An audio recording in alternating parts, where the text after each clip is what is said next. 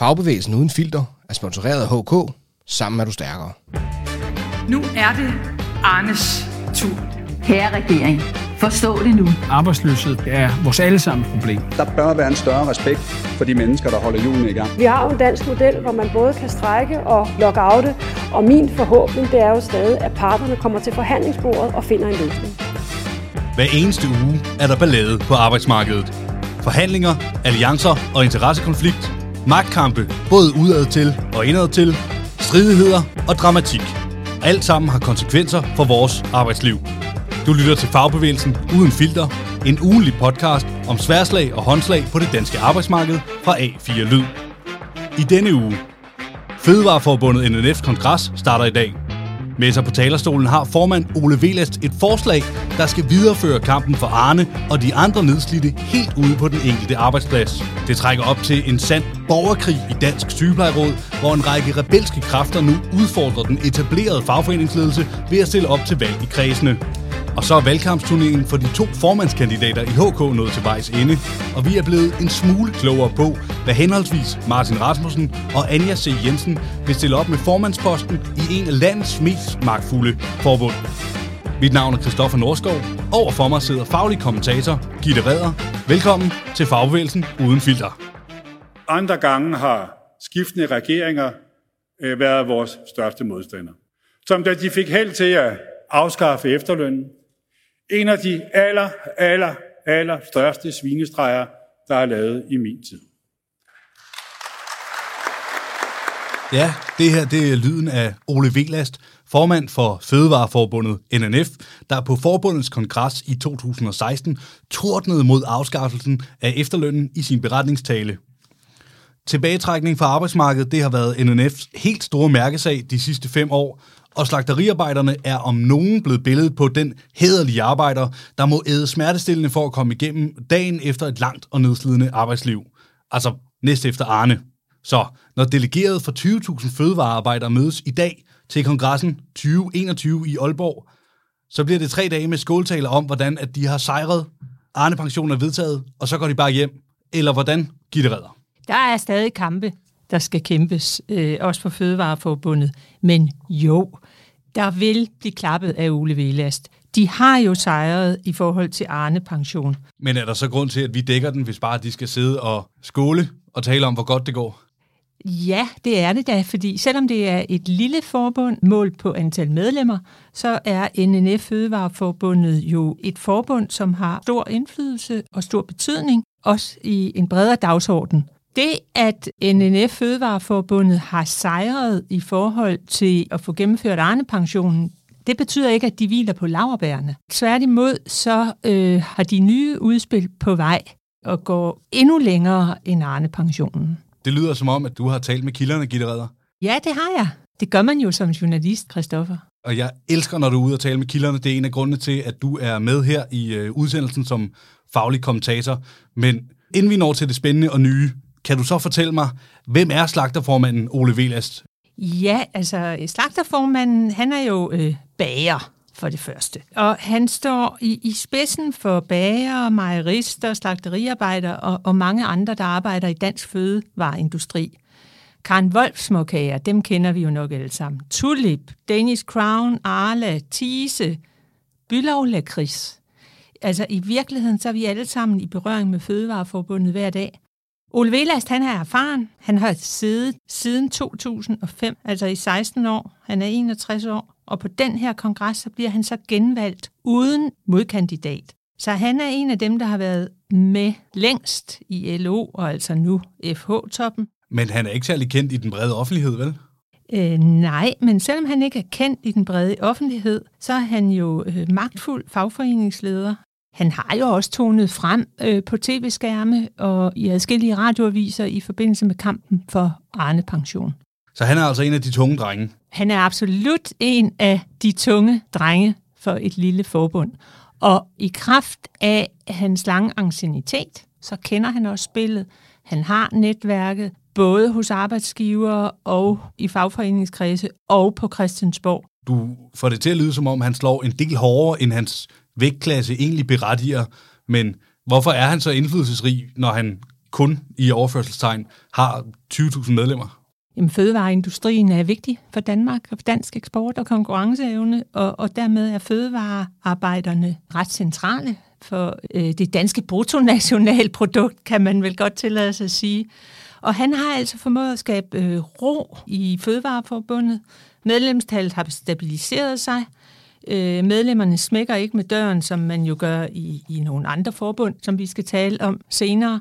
Og så ved den seneste overenskomstfornyelse i 2020, der stemte et stort flertal af medlemmerne ja til overenskomstfornyelsen, og det demonstrerer jo også, at han har styr på sit bagland og forhandler gode resultater hjem. Det giver respekt både hos arbejdsgiverne, altså Danish Crown og, og Tulip og Arla. De ved, at hvis man laver en aftale med Ole, så holder den.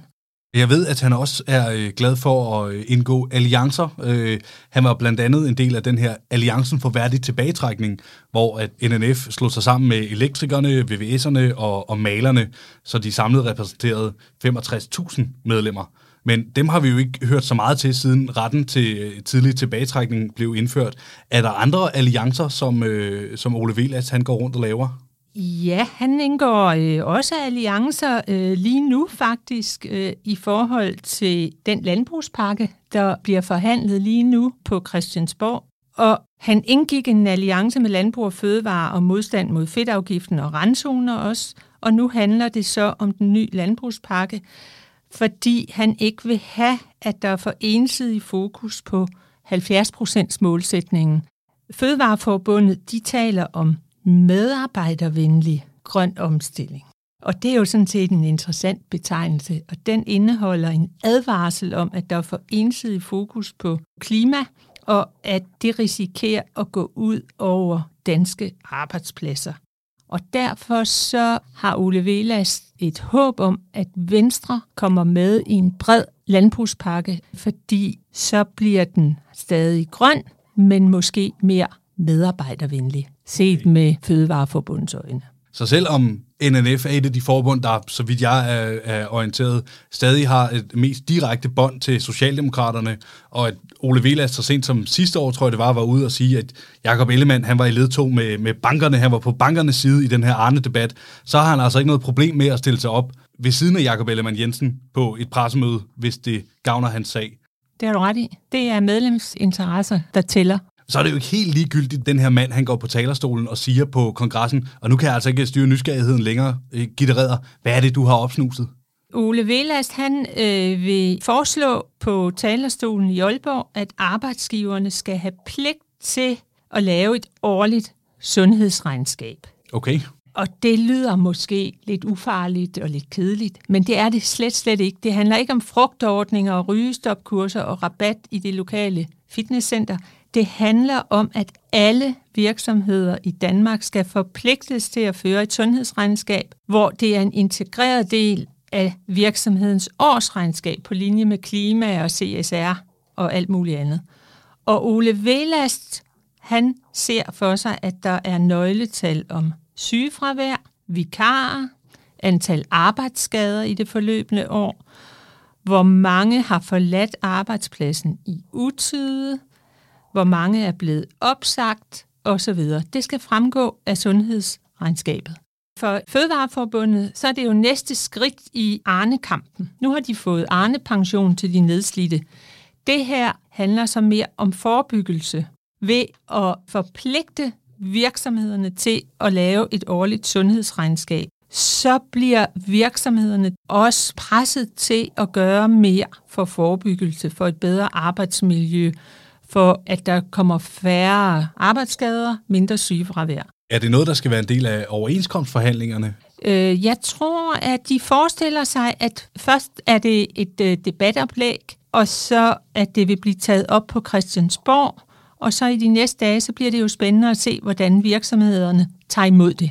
Vender de tommelfingeren op eller ned? Altså, vi har jo brug for mere arbejdskraft. Vi hører hver dag, at virksomhederne skriger på mere arbejdskraft. Så det er også svært som arbejdsgiver bare at stride imod og sige nej, fordi forebyggelse betyder færre sygedage, og at Arne ikke går på pension, men bliver et par år længere på arbejdspladsen. Og det er i det perspektiv, Fødevareforbundet fremsætter det her, så man kan også kalde det en slags Arne-version 2.0, hvor Arne ikke skal gå på pension på grund af nedslidning. Det er den debat, Ole Velast ønsker. Hvis du vil søge et job på Danish Crown, og der var sådan et sundhedsregnskab, så kan du lynhurtigt gå ind og afkode, er det et sted, jeg har lyst til at arbejde, eller risikerer jeg nedslidning? Så jeg forestiller mig da også, at Fødevareforbundet NNF de får opbakning fra øh, forbund som 3F og, og FOA og fra malerne og VVS'erne og elektrikerne på det her forslag. Jamen, så kan det være, at vi om et par år alle sammen har sundhedsregnskaber på vores arbejdsplads. Ole Velast kommer i hvert fald til at præsentere det her udspil på NNF-kongressen, og så bliver det rigtig interessant at se, hvordan arbejdsgiversiden de tager imod det her. I hørte det her først i Fagbevægelsen Uden Filter. Du lytter til Fagbevægelsen Uden Filter. Podcasten er sponsoreret af HK. Sammen er du stærkere.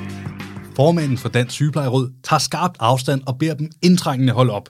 Det må stoppe nu, sagde Grete Christensen i sidste uge. Arbejdsretten har beordret dem til at stoppe og idømt flere af dem en personlig bod. Men alligevel trodser sygeplejerskerne både deres formand og arbejdsretten og fortsætter de overenskomststridige arbejdsnedlæggelser for fjerde uge i træk.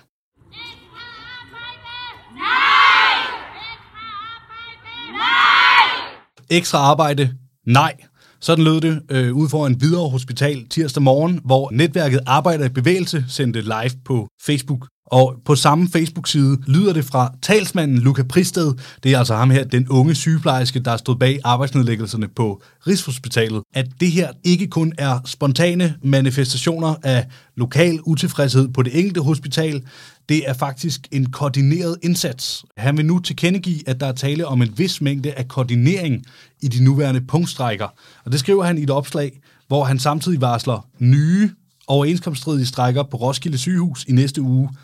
Samtidig så inviterer han regionsrådsformand Heino Knudsen og medlemmerne af Regionsrådet Sjælland til at overvære de her overenskomststridige strækker.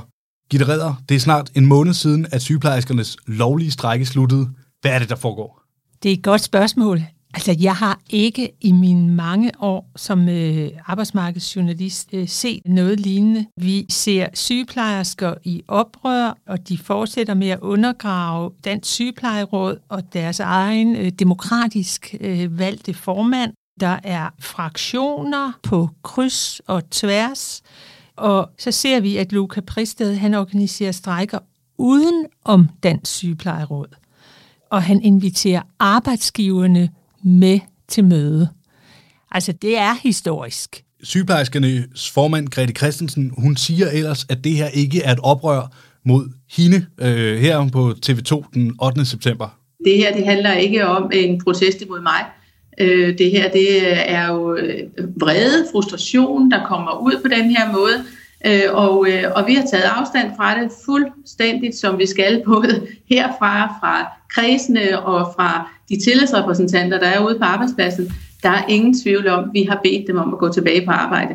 Har hun ikke en pointe, Gitte Redder, at det her det er en protest mod dårlige arbejdsforhold, øh, dårlige lønninger og hvad det ellers nu er, de står og, og strækker for. Er det ikke en protest mod Grete Christensen? Det er også en protest mod Grete Christensen. Men formanden for den sygeplejeråd har så meget ret, at øh, vreden og frustrationen er jo også rettet mod arbejdsgiverne for dårlig løn, for lidt anerkendelse, og at de er pressede, sygeplejerskerne. Og det kommer så til udtryk i, at de skyder på alt og alle. Det er den enorme frustration, som jo også gør, at Luca Pristed han lykkes med at organisere alle de her overenskomststridige arbejdsnedlæggelser i strid med, hvad Grete Christensen ønsker sig. Det er øh, kaotisk. Og så er spørgsmålet, om det bliver mindre kaotisk, når der her til efteråret er valg til centrale organer i Dansk Sygeplejeråd, nemlig kredsene. Der skal vælges nye kredsbestyrelser, og det betyder også valg til det meste af hovedbestyrelsen.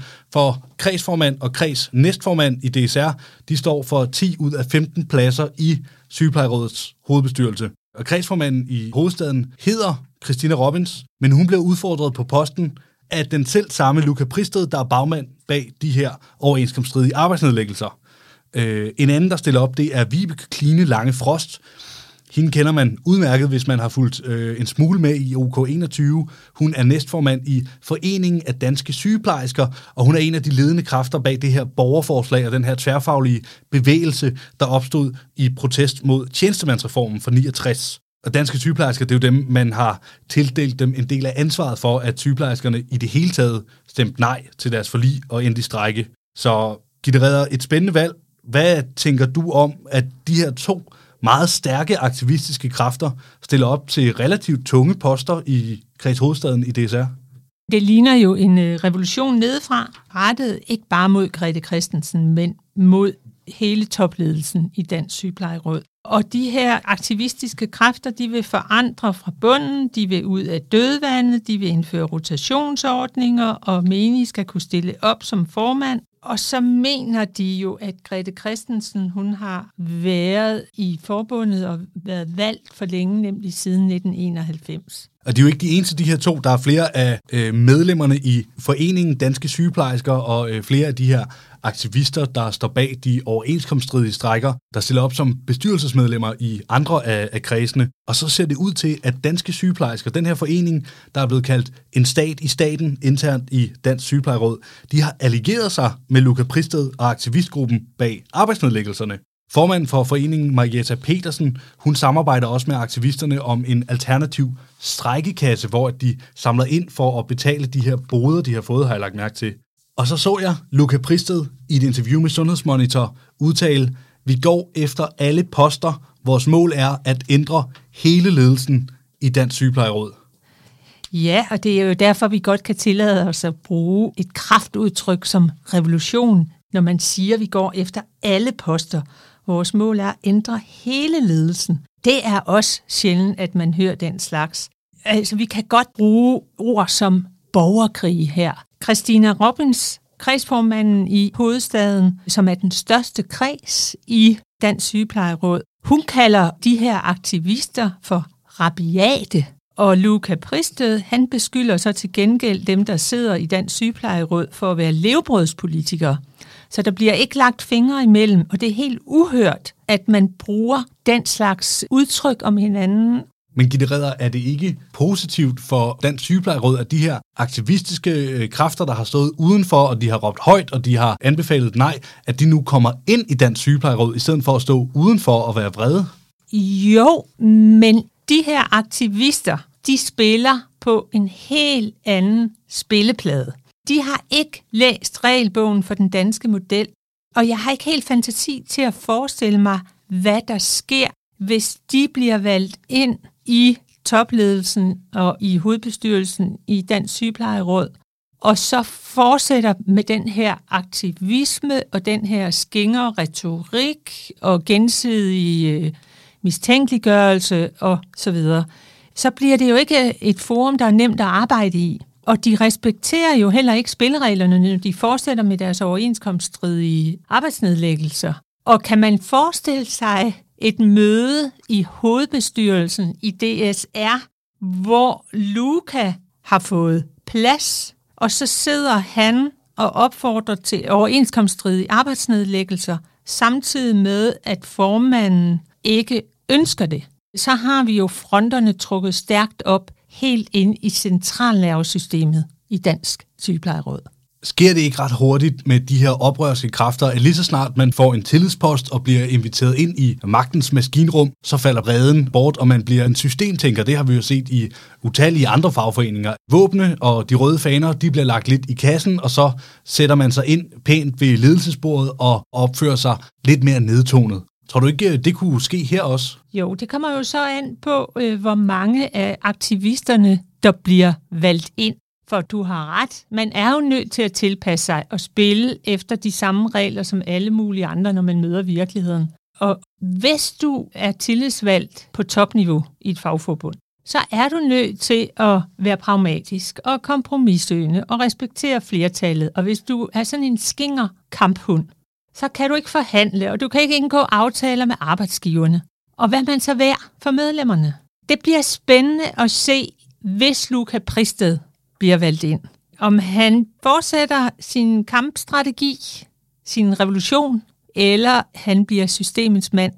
fordi han finder ud af, at det er han nødt til, hvis han vil have indflydelse. Det bliver uhyre interessant at følge med i, øh, i valgkampen her i efteråret. Ja, og Christoffer, jeg synes også lige, vi er nødt til at vende, at man lige på en kongres har besluttet sig for, at kontingentet skal stige i Dansk Sygeplejeråd med 125 kroner om måneden, fordi man er nødt til at fylde garantifonden op efter de her mange uger strække. Altså strækkekassen. Ja, og det er der altså allerede protester over, og forskellige tråde på sociale medier. Der kan man se, at der er vrede, der er frustration og afmagt over, at man nu skal betale 611 kroner om måneden for at betale af på en strække, man ikke føler, man har fået noget som helst ud af. Så det bliver spændende at se, om det her får flere medlemmer til at forlade Dansk Sygeplejeråd, og jeg tror, kontingentstigningen åbner op for endnu mere ballade. Afstemningen til øh, kredsvalgene, den løber ind til øh, 7. november. Gitte Redder, er det øh, lang tid, når tonen allerede er skærpet, som den er? Det er frygtelig lang tid i en øh, organisation, der er i, i kaos, og hvor topledelsen er udsat for så massiv kritik. Så lad os følge op på det, både før 7. november, og sandelig også efter 7. november, når vi ved, hvem der er valgt til Dansk Sygeplejeråd. Jeg er ret sikker på, at man i FOA, i Bubbel, hos socialrådgiverne og i andre forbund på det offentlige område, holder øje med, hvad der sker i Dansk Sygeplejeråd. Vi kommer også til at holde øje i fagbevægelsen uden filter. Og så lige til at runde af her, sygeplejersken Vibeke Kline Lange Frost, der var som nævnt en af hovedkræfterne bag den her tværfaglige bevægelse mod uligeløn, der øh, ryddede øh, forsiderne i, i foråret. Som en del af den kampagne, der lavede hun og hendes mand et rap-track til beskæftigelsesminister Peter Hummelgaard, der blev en form for slagsang for det her oprør. Den hedder Gør dig selv en tjeneste, mand. Klar til lidt historieundervisning i 1969 For den politiske overbevisning af offentlige fag skulle indplaceres på ny Og det blev til en reform, der er værd afsky. Man indplacerede fag med flest kvinder og lav Så siden da har folk forsøgt at ændre det forgæves. Offentlige fag skal have løn efter værdi Og ikke efter hvilke fag der i 69 var mænd i du kan se det som en... Jeg så dig lige øh, bevæge lidt på hænderne, Gitte Redder. Var det håndtegn, du lavede? Ah, der er en god rytme. Der er en god rytme. Jeg tror, I derude skal være glade for, at I ikke kunne se mig. Okay, ja. Der bliver nok ikke så meget øh, rap i øh, Dansk Sygeplejeråds valgkamp til kredsbestyrelsen, men spændende, det bliver det i hvert fald.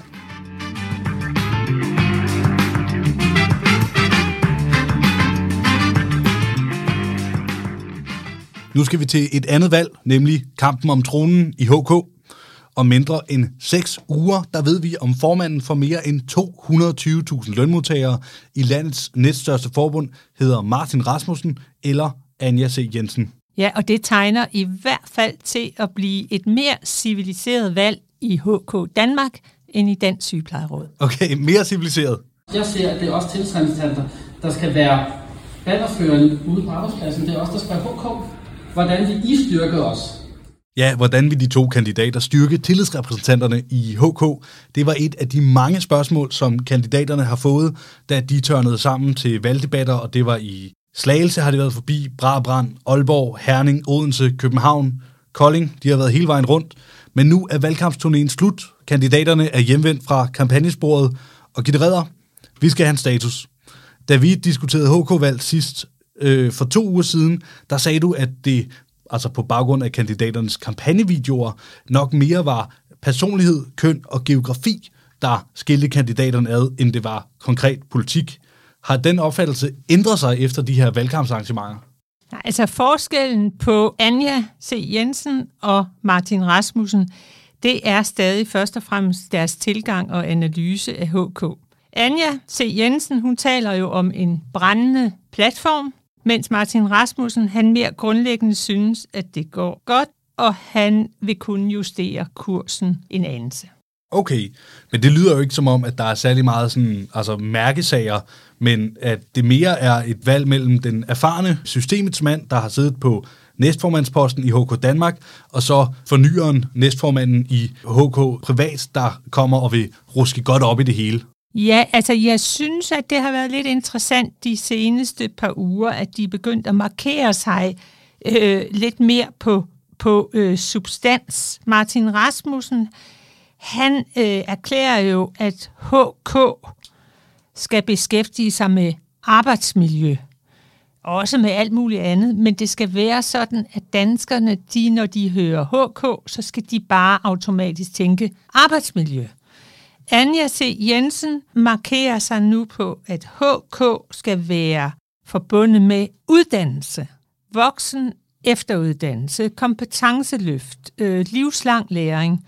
Så øh, vi kommer til at høre Martin Rasmussen tale arbejdsmiljø, arbejdsmiljø, arbejdsmiljø, og vi kommer til at høre Anja C. Jensen tale om uddannelse, uddannelse, uddannelse, frem til 30. oktober. Men hvad med køn? Fordi du fortalte mig for to uger siden, at køn ville være et hovedtema i den her valgkamp, men jeg har ikke hørt særlig meget til det. De taler ikke selv om det, men køn ligger som en understrøm i det her valg. Martin Rasmussen taler jo også om ligestilling. Han vil ligestilling. Han har det højt på sin politiske dagsorden. Og han har også fået nogle landvindinger på ligestilling i hans øh, tid som næstformand. Men det ændrer jo ikke på, at han er ikke kvinde. Og en af Anja C. Jensens fortrin, det er jo, at hun har kønnet med sig i en tid, hvor mange medlemmer mener, at der er momentum. Det er nu med en kvalificeret kvindelig kandidat, at HK skal have historiens første kvindelige formand. Men Anja C. Jensen, hun vil jo ikke vælges, fordi hun er kvinde. Det har hun lige øh, fortalt i et portræt på A4. Så begge underspiller køn, men ude ved kaffeautomaten, der betyder det noget for HK'erne, der skal afgøre valget. Det gør det. Og så betyder øh, synlighed jo, altså det er jo det, alle medlemmer skriger på i HK, at de vil have en formand, som blander sig i debatten, som er på tv-skærmen og blander sig i alle vigtige dagsordner i Danmark. Der har de savnet, at Kim Simonsen han var i tv-avisen, når der blev talt om nedslidning. Men altså, Kim Simonsen han er en del af den her magteliteforskning, der er blevet foretaget de, de nye år. Øh, og han er jo en af Danmarks mest magtfulde mennesker, hvis man måler på alle de her forbindelser, han har til andre magtfulde mennesker. Men han er kendetegnet ved, at han bruger det, der hedder stille magt. Altså, han larmer ikke særlig meget. Til gengæld så søger han indflydelse bag de lukkede døre ved forhandlingsbordet. Men ved den næste HK får man så blive en, en rigtig bullerbasse i modsætning til Kim Simonsen, eller hvad? Altså, i gamle dage, der sagde man, den, der lever stille, lever godt. Den holder altså ikke længere. Øh, medlemmerne, de vil ikke have en stille, usynlig formand. De vil have en, som optræder alle vegne, som sidder i TV2 News og kommenterer. En, som de kan være stolte af. Og det er noget, alle HK-medlemmer, de lige nu sidder og vurderer. Kan jeg se øh, Martin Rasmussen øh, sidde i debatten og lægge arm med undervisningsminister Pernille rosenkrantz teil Er Martin bedst til det, eller er Anja bedst til det? Er det Anja, som tør skæld metalformand Claus Jensen ud, eller er det Martin? Sådan noget spiller en stor rolle. Hvem har flest muskler og har modet til at kæmpe for HK's interesser. Jeg var til et af de her valgkampsarrangementer i København for at dække det, og der må jeg sige, det var altså Anja T. Jensen, der helt klart høstede de største bifald. Men jeg hører så også, at det er fordi København, det er Anja T. Jensen bagland, hvor det til gengæld skulle have været Martin Rasmussen, der tog allerflest stik hjem i Jylland. Så jeg bliver simpelthen nødt til at høre dig, Gitte Redder. Hvem fører lige nu? Det er alt for tidligt at sige, hvem der vinder det valg. Vi talte om, at det var en gyser. Det er fortsat en gyser. Intet er afgjort. Og nu er vi så på vej ind i en ny fase af valgkampen, hvor vi begynder at se nogle af sektorformændene og lokalafdelingerne tog en ren flag. Øh, Simon Tøren, han er formand for HK Privat, han er begyndt at arbejde åben for Anja C. Jensen. Det er der så ikke noget overraskelse i, fordi han er formand for den sektor, hvor hun er næstformand. I de kommende uger, der vil vi se flere og flere lokalafdelinger og sektorer, og også privatpersoner være ude og pege på enten den ene eller den anden øh, af formandskandidaterne. Men er det vigtigt, hvilke øh, sektorer og afdelinger, der støtter hvem i den her valgkamp? Ja, det er jo altafgørende i et forbund som HK med de her fire sektorer og lokalafdelingerne hvem der støtter hvem. Det kommer til at betyde noget hen over de næste uger. Jamen, øh, HK-valgkampen går ind i en ny fase, og hvis man vil have en idé om, hvem der vinder, så kan det betale sig at holde øje med, hvem der støtter hvem i de næste par uger.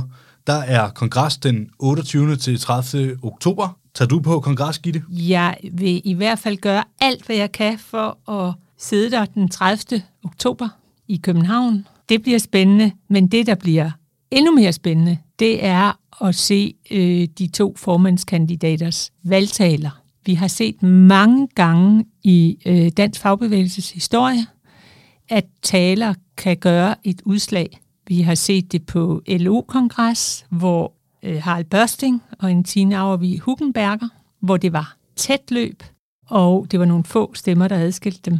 Det var talerne, der afgjorde det. Og HK har jo selv prøvet det. Da Kim Simonsen blev valgt, der havde de også en kvindelig formandskandidat, Karen Banshi, og hun tabte med ganske få stemmer, fordi Kim han holdt en god tale. Så jeg er overbevist om, at de allerede arbejder på kongrestaler.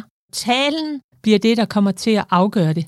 Ud fra hvad du har fortalt mig i dag, så kan vi måske gætte os til, at Anja C. Jensen kommer til at tale om uddannelse i sin tale, og Martin Rasmussen kommer til at tale om arbejdsmiljø i sin tale. Men det bliver altså muligvis først ved selve talen på kongressen, at det her valg det afgøres. Og dermed er dagens udsendelse slut. Jeg hedder Christoffer Norskov. Min medvært er Gitte Redder, og Fagbevægelsen Uden Filter vender stærkt tilbage i næste uge. Fagbevægelsen Uden Filter er sponsoreret af HK. HK presser på for et massivt sats på livslang læring, som den bedste vej til vækst og velstand i Danmark. Man kan ikke længere være færdiguddannet for livet som 25-årig. Men for mange ser det håbløst svært ud at videreuddanne sig, når man først er kommet i gang med et job. Derfor kæmper vi for bedre efteruddannelse.